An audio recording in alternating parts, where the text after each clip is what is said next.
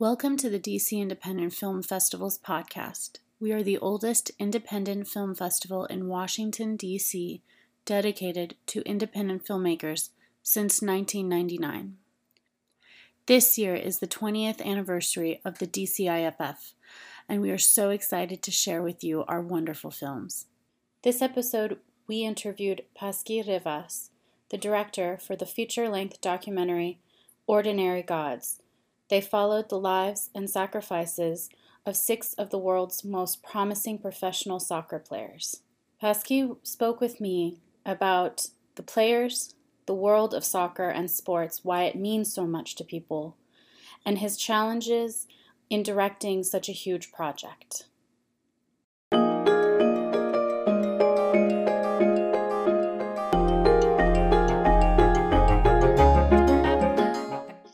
Ready? Sure. Okay. So thank you for being on the podcast. We are with director Pascui Rivas, and I'm Tara Jabbari, and we are going to talk about your documentary Ordinary Gods. That's going to be in the 20th anniversary, also known as the 2019 DC Independent Film Festival in early March 2019. So thank you again for doing this. And thank you. So what I wanted to know is, first of all, this document, I got to watch it.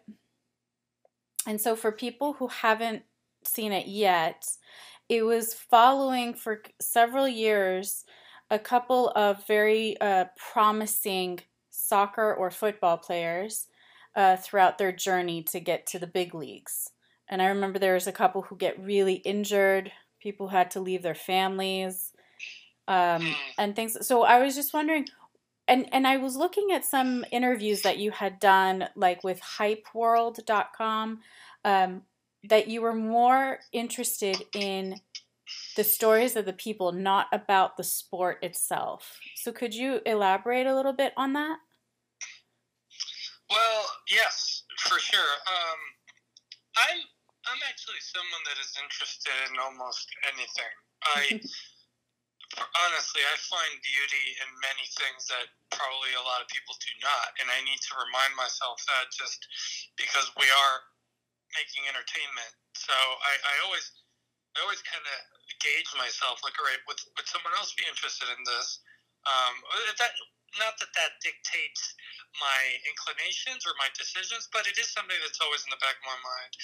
Now, in terms of was I more interested in the lives than the sports, what was happening is that their particular experiences of these players were speaking to me on a more universal level than the sport itself. I mean, I grew up in Argentina.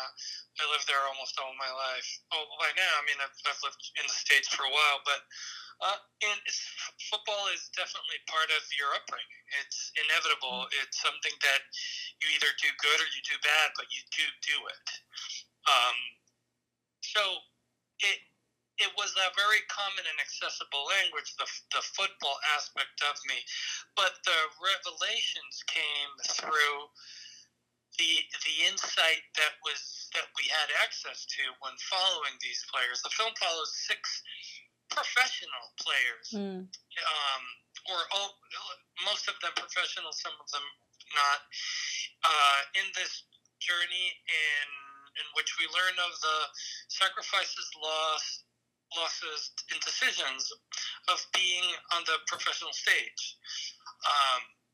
What I found very interesting when starting to listening to them, to say the first interviews as they were coming in, is that these kids in their early 20s came across with such maturity that was unprecedented for me, at least. And then following their stories and understanding what their lives is like, I kind of gained way more respect for them. Not that I disrespected them in the past, I just was unaware of the fact that right. They are so mature because they make the decisions that almost everybody else makes in their early 20s. They make them when they're 12 and 13 years old, which is learning how to leave your home, or saying goodbye to your parents, or making really big decisions of moving abroad or moving far. And then the mindset that is required to endure these situations. Yeah, the training and all that stuff, like hours of day of training to be the best.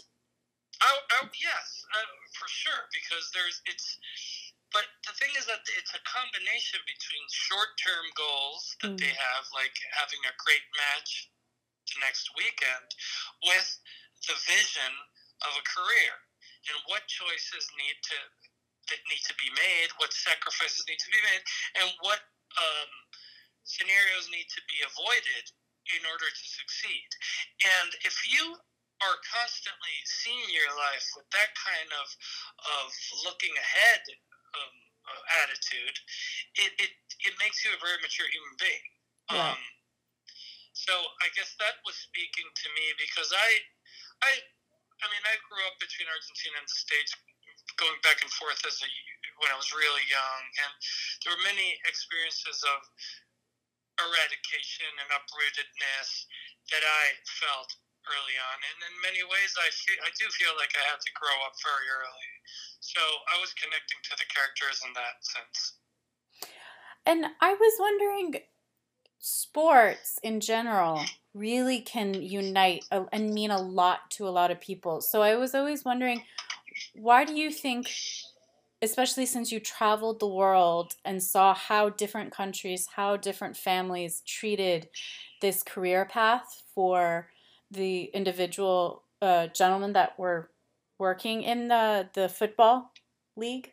Am I pronouncing, I don't know the terminologies, so please correct me.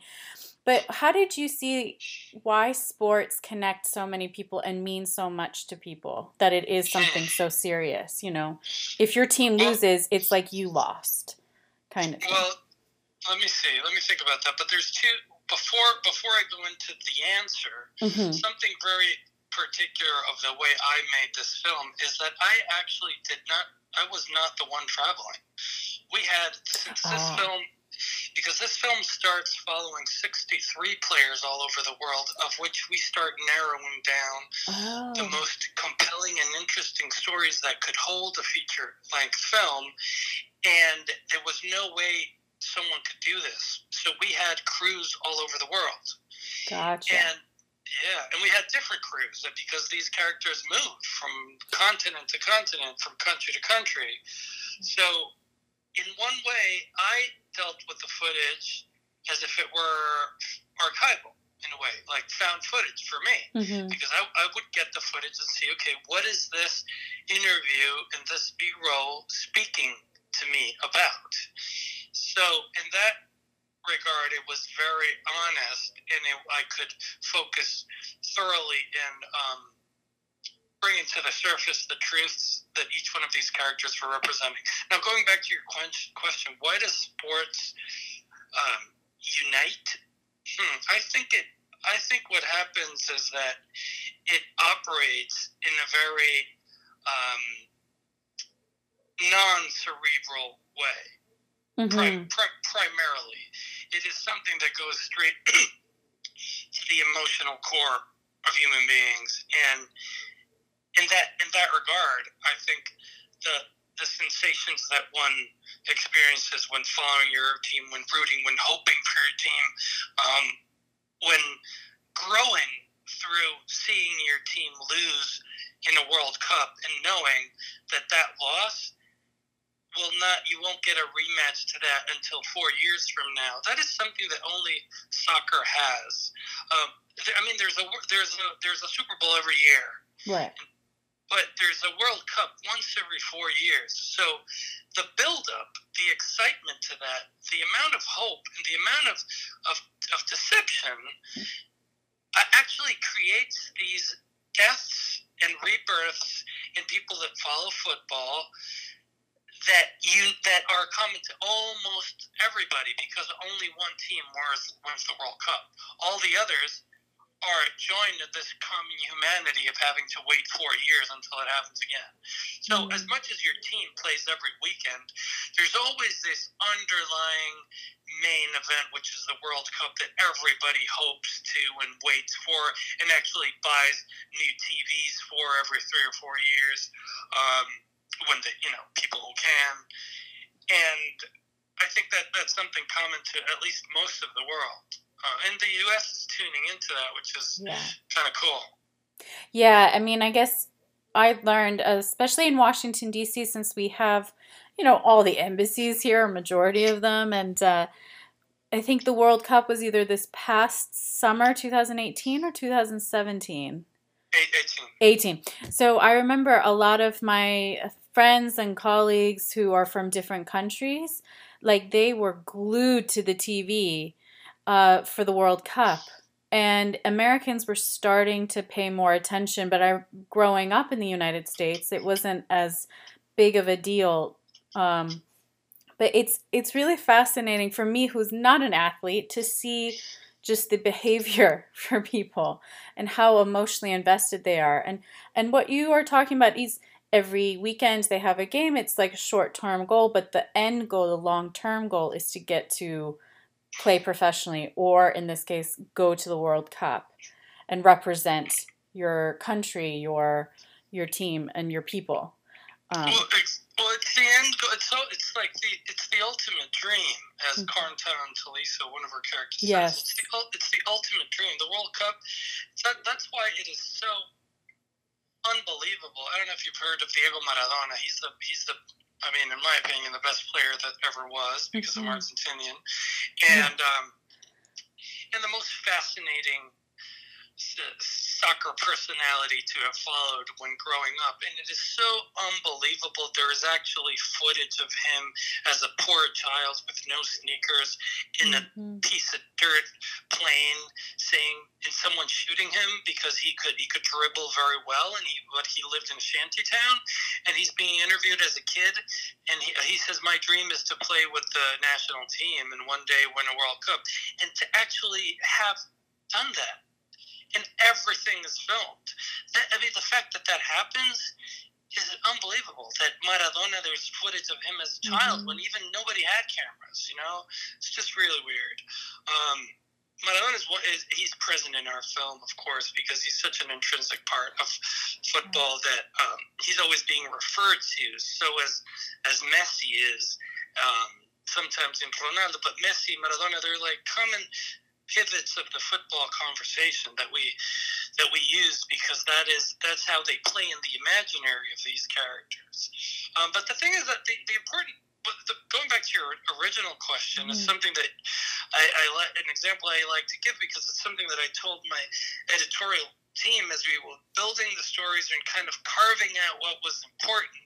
It's like, I would tell them, guys, treat the film as if these guys are butchers.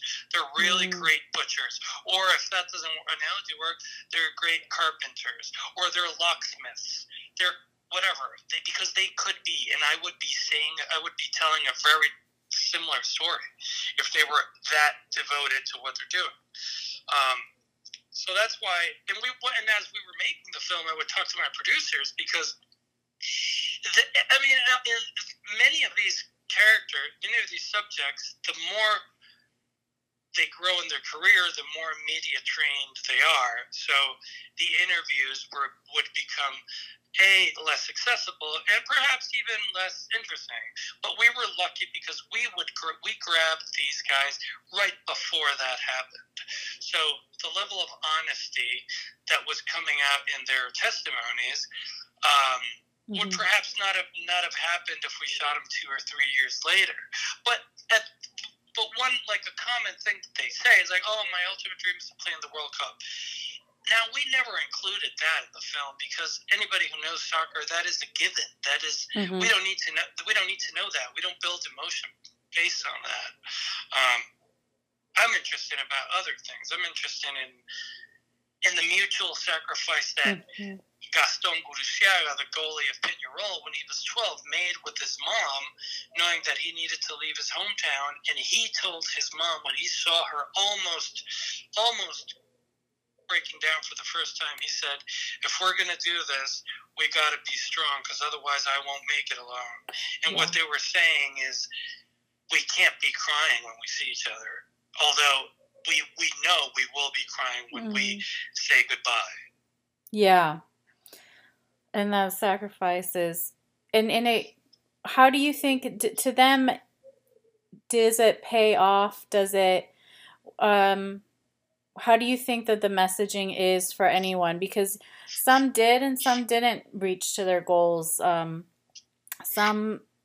were left, I remember there was one who got really seriously injured and needed surgery and things. So you worked for years and years as a child, and now you have this injury that could ruin everything. So how do you think they, and the film, express what messages are to your goals? Right, because to me, the goal is the life, the football life. The underlying question that Arby, my co-writer, and I had was, is this worth it? Because you see these guys and you start to ask yourself, oh man, is this worth it? And the answer was always, we knew the answer was yes, because the love for the game surpasses all of that. So that's why when we were narrowing down our players, and I was feeling very, very close to these six guys, it was because I wanted to make a film in which each character would put forth a specific truth of the overall experience of the football life. So each character represents a different part of the journey, and the cyclical nature of the lifestyle of this life itself is inevitable. One character starts in an academy. They all start in an academy. Another character hopes to be sold. That's what they all go through. Another character gets sold. Another character arrives to a new team, and his expectations are not what he thought they would be. Another character doesn't want to get sold because of the love that he has for his own team. So all these dilemmas, they all go through them, but they will go through them in different times in their life. But we used these different characters that are having these dilemmas in unison to create this tapestry of the life. So when we talk about goals, I think the goal is making the decision of assuming this kind of life. The same for a musician. I mean, a guy that decides to be a musician and says and really comes to terms with the fact that he has to make many choices around that dream. I've always taken my hat off to that, and with these players, it's pretty much the same thing. And the cyclical nature is so apparent that it doesn't even end with the films. When you say some characters didn't reach their goals, but they're only in their 20s, and that's when the film ends. Yeah. But the film opens up this window of, okay, this is a process. This is going to keep going. Even to the extent that one of the characters, actually, after the film, in reality, kind of during, but our story ends earlier than that, he gets injured, and he ends up in the same clinic where our Russian character is throughout the whole film, being seen by the same doctor. So this, it's like a wheel. Yeah, and now, kind of switching gears, I wanted to see, for you, it sounds like quite a task to have. You said you started with 63 players and chose 6 to concentrate. Yeah. When I was brought in to start evaluating, the short list was narrower than that. Okay. But I did look into characters that had been overlooked. One of my characters, Manuel Mamana, had been overlooked by the first shortlist. And he's from my father's area in Buenos Aires.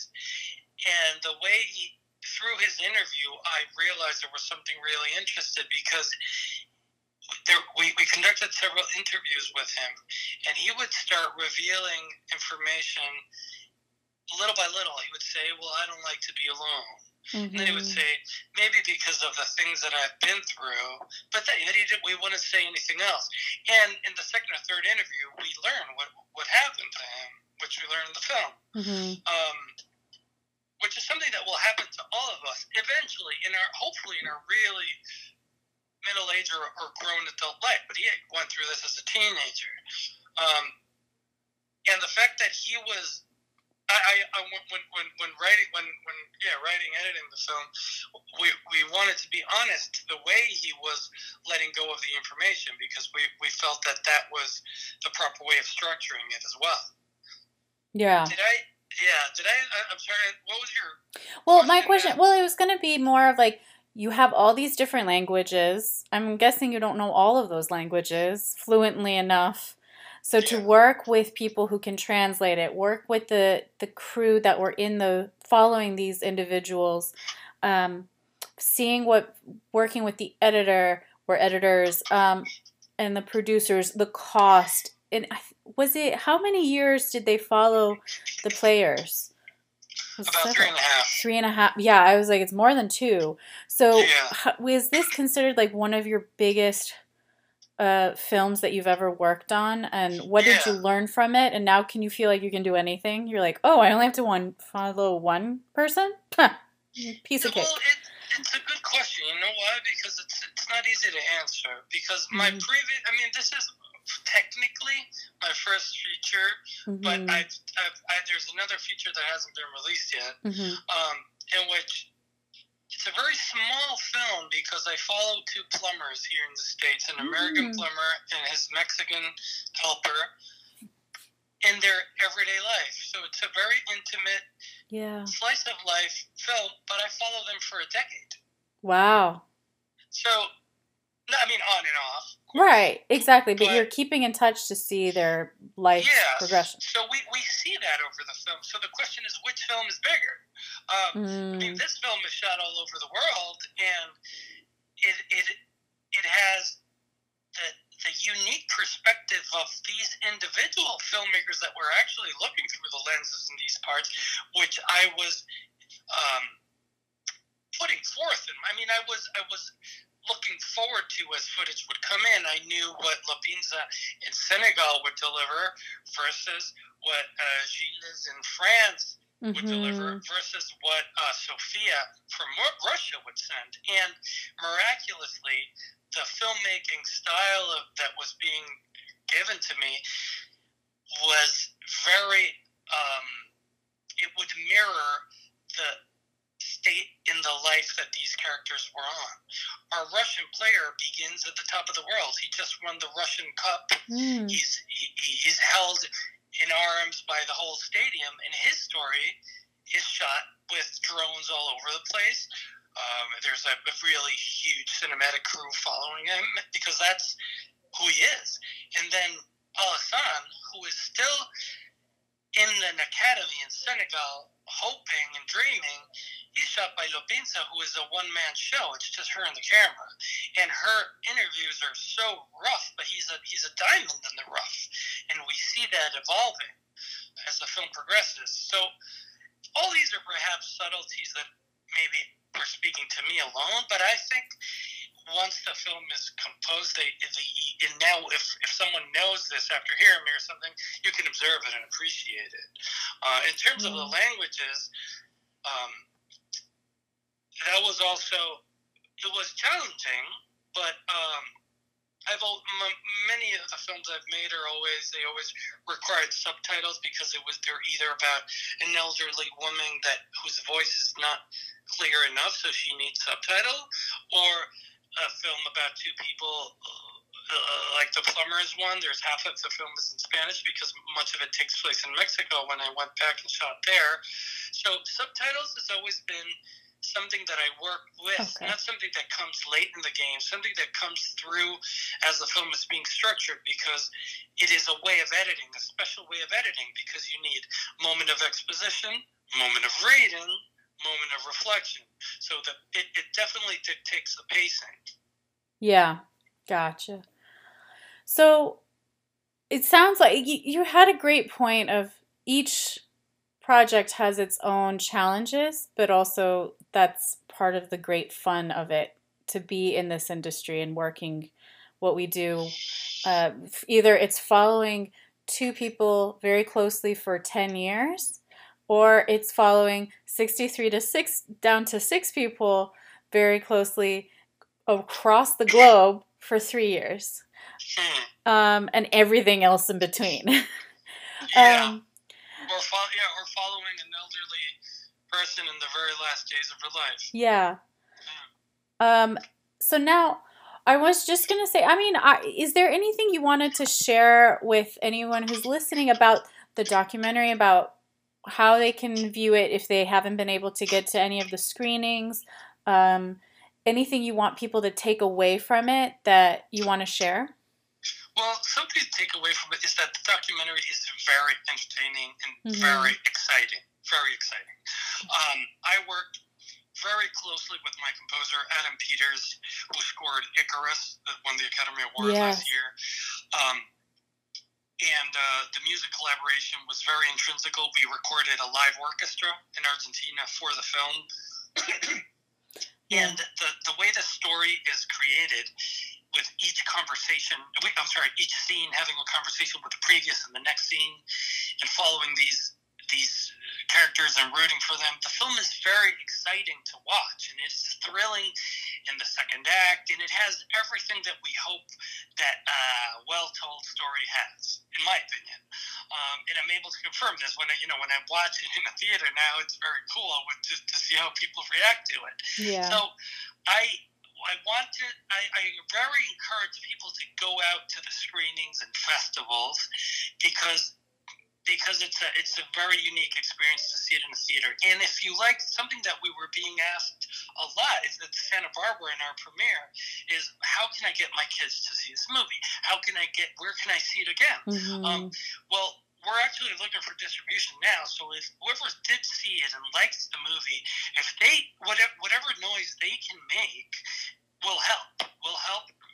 Help us continue creating this case in order to bring it out into the world, in however fashion. There will be hopefully commercial screenings down the line, but a proper distribution agreement is not settled yet. So whenever the film comes to a festival near you, I encourage people to watch it, and I think they will be very inspired and entertained. Yeah. Thank you so much for doing this. And is there a website or anywhere that you want to share? Yeah, you can follow some of our premiere stuff at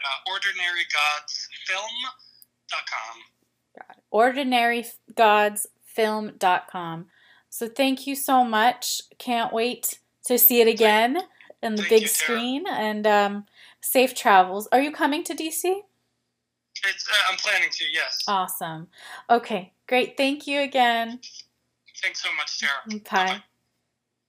Thank you for listening to the DC Independent Film Festival's podcast. Please check out our website at www.dciff-indie.org. You can follow us too on Twitter at DC Indie Film Fest, Facebook at DCIFF, and Instagram at DC Indie Film Festival. Till next time.